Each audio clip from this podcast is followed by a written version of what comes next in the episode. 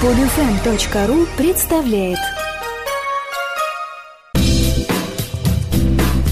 Радио 801 представляет культурно-познавательную программу «Просто о вине».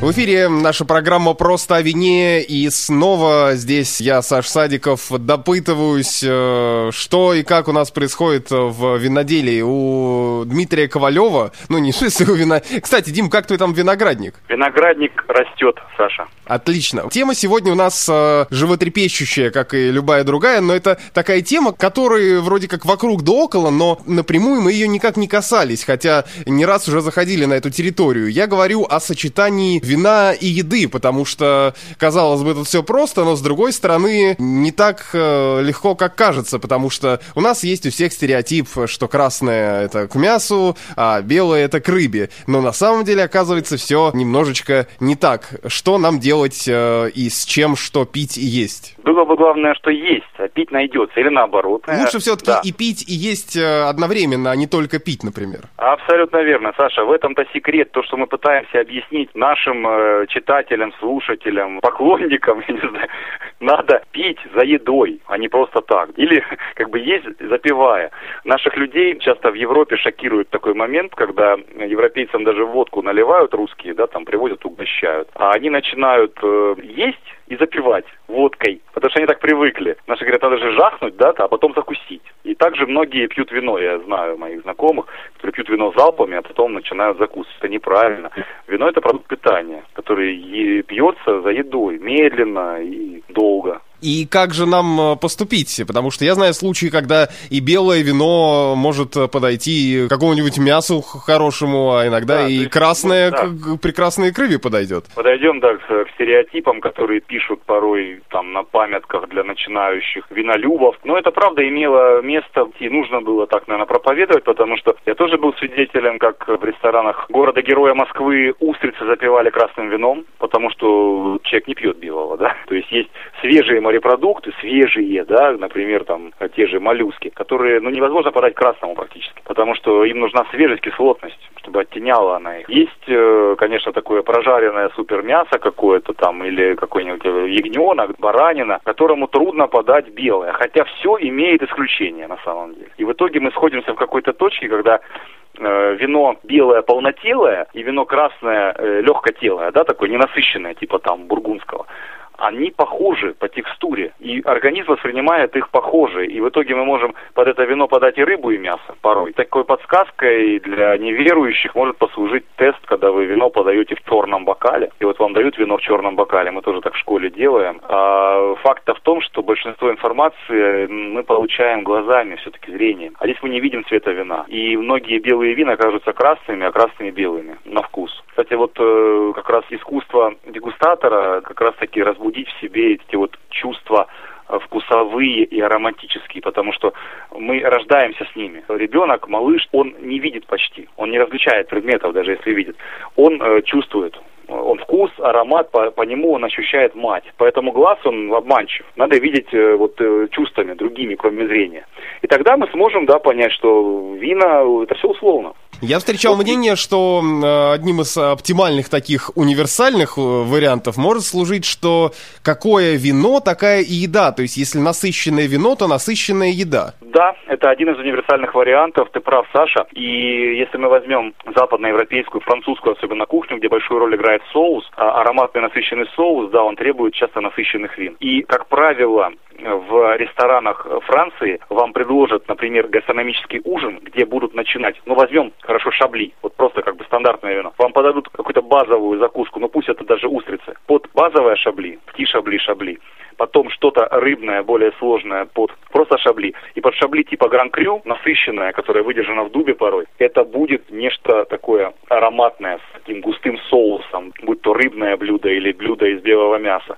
То есть вот это правда так, они оттеняют друг друга. И одним из э, ключей здесь, здесь служит вот такой момент в программе про Эльзас мы касались, популярность эльзасских вин на Востоке, в Азии. Там ароматная очень кухня, пряная, карри, соус, например, он подходит к гевюрстраминеру. То есть вино должно быть достаточно мощным, чтобы оно не потерялось э, среди этого блюда, среди его вкусов и ароматов. Мы как-то говорили с тобой э, в программе про то, что пить на Новый год, э, о том, какое вино можно подобрать к русской кухне, там, к блинам, к борщу даже. А вот э, один из таких трендов э, современных, и, кстати, это то, что тоже часто встречается и у нас в том числе, э, когда вино сочетают э, с фастфудом или условным фастфудом. Ага. То есть это бургеры какие-то, и я часто в ресторанах вижу вопрос, как сочетать вино с такой едой. от бургера. Я не знаю, но есть, конечно, простые вина, какой-нибудь чилийский каберне или аргентинский мальбек, или базовое бордо, если оно кому-то нужно, которое может подойти к их бургеру. Хотя бургеры такие бывают, знаешь, там с мраморной говядиной, бургеры разные есть, с черной икрой. И там уже придется, так сказать, выдумывать кое-что. Ну, конечно, чем проще блюдо, тем проще вино. Это правило из высокой кухни которому надо соответствовать. Почему, э, опять же, вернемся, да, легкие закуски, рыбные морепродукты, они идут дешев, дешевейшему вину. Если вы приедете в Аркашон, а где устрицы, креветки, таракообразные, вам будут продавать вино по 5 евро на каждой устричной ферме в качестве сопровождения к этому блюду, и это будет самое идеальное. Чем сложнее кухня, и, например, приезжаете вы в ресторан Филиппа Блана в Бургундии, где он готовит э, так называемую известную брестскую курицу, брестскую курочку, порода куриц Бресса, такая белая курица, с жестковатым мясом. И вот там уже идет, идут бургундские гран-крю, извините, там Монраше пойдет под это, потому что блюдо сложное. Что касается бургеров, я не знаю даже. Мне кажется, что кризис развеет все эти буржуазные такие веяния, вино и бургер, и просто э, бургеры останутся такими же, как сейчас, а вино станет дороже, поэтому понты пропадут, улетят просто, их ветер, ветерочек такой вот э, легкий унесет. А как насчет э, другого такого популярного блюда, как пицца? Что с ней делать? Да, пицца, давайте не забывать, что пицца это народное блюдо Италии. Уж бургер, я не знаю, там оно народное блюдо и чего там, и Америки, непонятно чего. А итальянское блюдо пицца, блюдо бедняков, которые просто этот пирог, который в четыре раза, там, шесть раз можно сложить и в карман засунуть и побежать работать в поле Неаполе, да, его придумали. Вот там как раз-таки вино является частью потребления ежедневного, там других напитков, кроме вина, никогда не знали.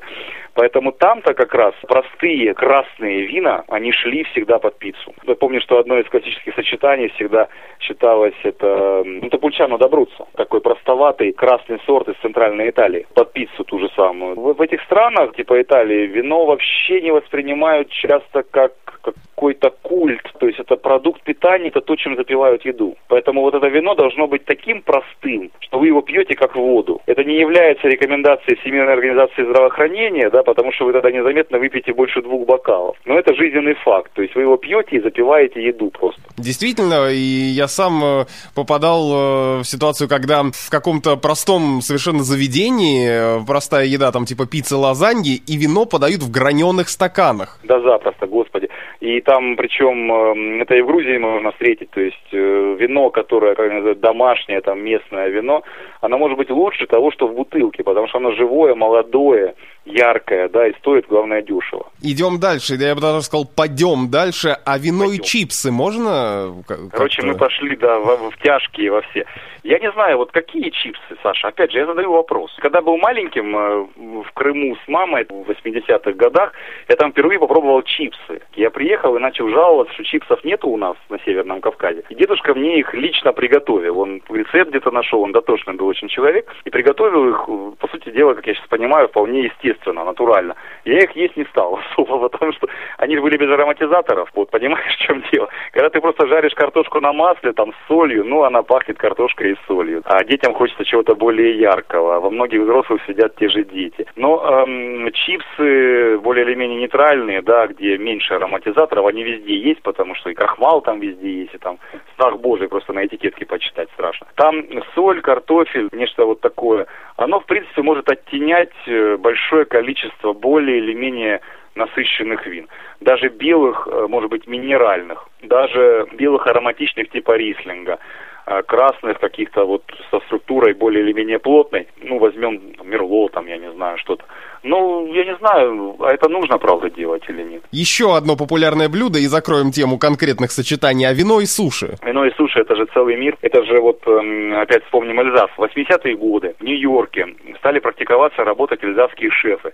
А Эльзас – это такая вот одна из родин великой французской кухни. Там, там очень много великих шефов. И вот они стали ездить в Нью-Йорк, там подрабатывать деньги, а в Нью-Йорке уже было много японцев, и шла вот эта восточная кухня. И они схлестнулись с японской кухней, стали готовить по-японски и свои вина туда ставить. И оказалось, что вина э, рислинг тот же самый, он сочетается с суши очень хорошо. Запомните, пожалуйста, рислинг и, наверное, другие минеральные белые вина, будь то шабли, белая луара. И, в принципе, здесь что, в нормальных вот этих суши, это свежий морепродукт, достаточно нейтральный рис. И это все идет к какому-то такому минеральному тонкому вину. Может, игристый, туда же можно игристые подавать, в принципе. Хорошие, тонкие блюда. Еще одна сторона – это если у нас какое-то большое, например, застолье, в каком порядке что подавать? Правила очень простые. Каждое следующее вино не должно заставлять сожалеть о предыдущем. Это такая глобальная вещь. Вот осознайте эти вот слова. То есть то, что вы пьете следующим, не должно быть хуже, чем то, что было перед этим. Хотя мы помним все библейскую историю. Христос в Канне Галейской, когда он превратил воду в вино, и получилось очень хорошее вино. И ему говорят, так все же перепились уже, можно было плохое подавать. То есть это ну, не тот случай, там была свадьба. На свадьбах, ну, свои правила жизни. И в те времена были библейские, и в наши тем более. Но э, если вы сидите в хорошей компании друзей, гостей, которые что-то понимают, то вы должны начинать с простого и заканчивать сложным. В идеале, конечно, в конце должны быть некие, может быть, если у вас есть это сладкие или крепленные вина, которые идут в качестве уже диджестива. Но начинать надо с э, аперитив это нечто нейтральное.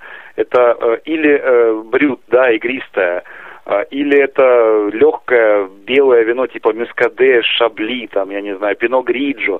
То есть вот такое, что э, вызывает аппетит, оно, оно кислотное, оно вызывает слюноотделение, кислотность повышается, от него и аппетит растет. То есть это вот то, что как раз-таки побуждает к аппетиту.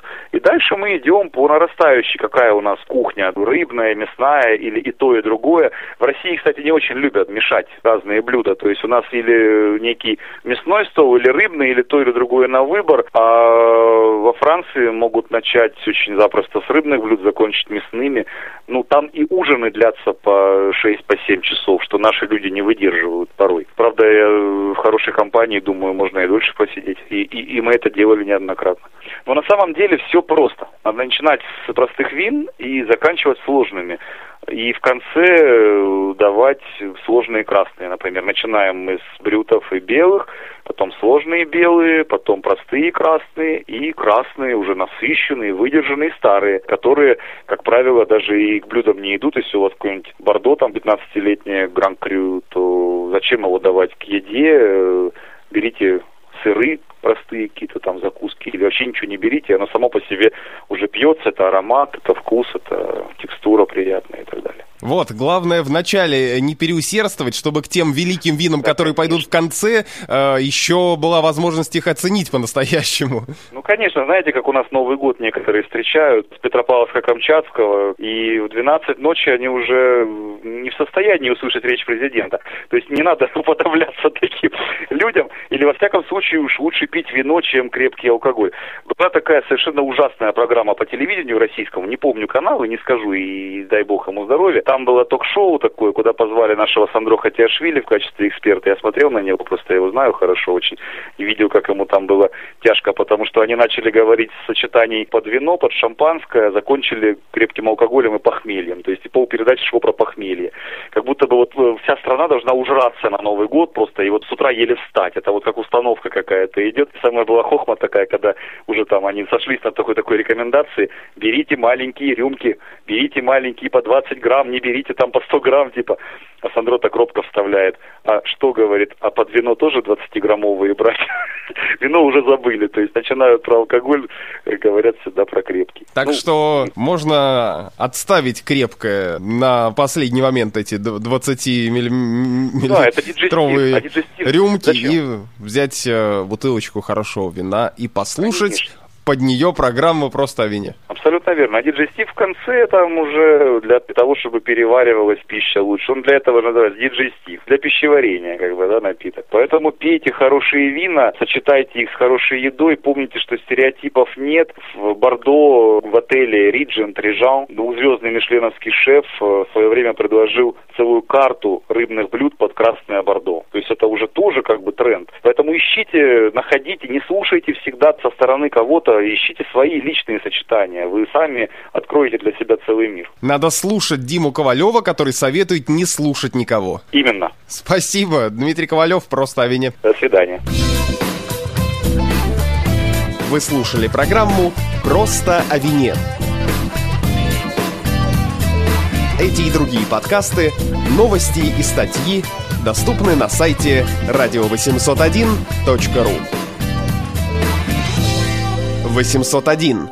Больше, чем радио. Скачать другие выпуски этой программы и оставить комментарии вы можете на podfm.ru.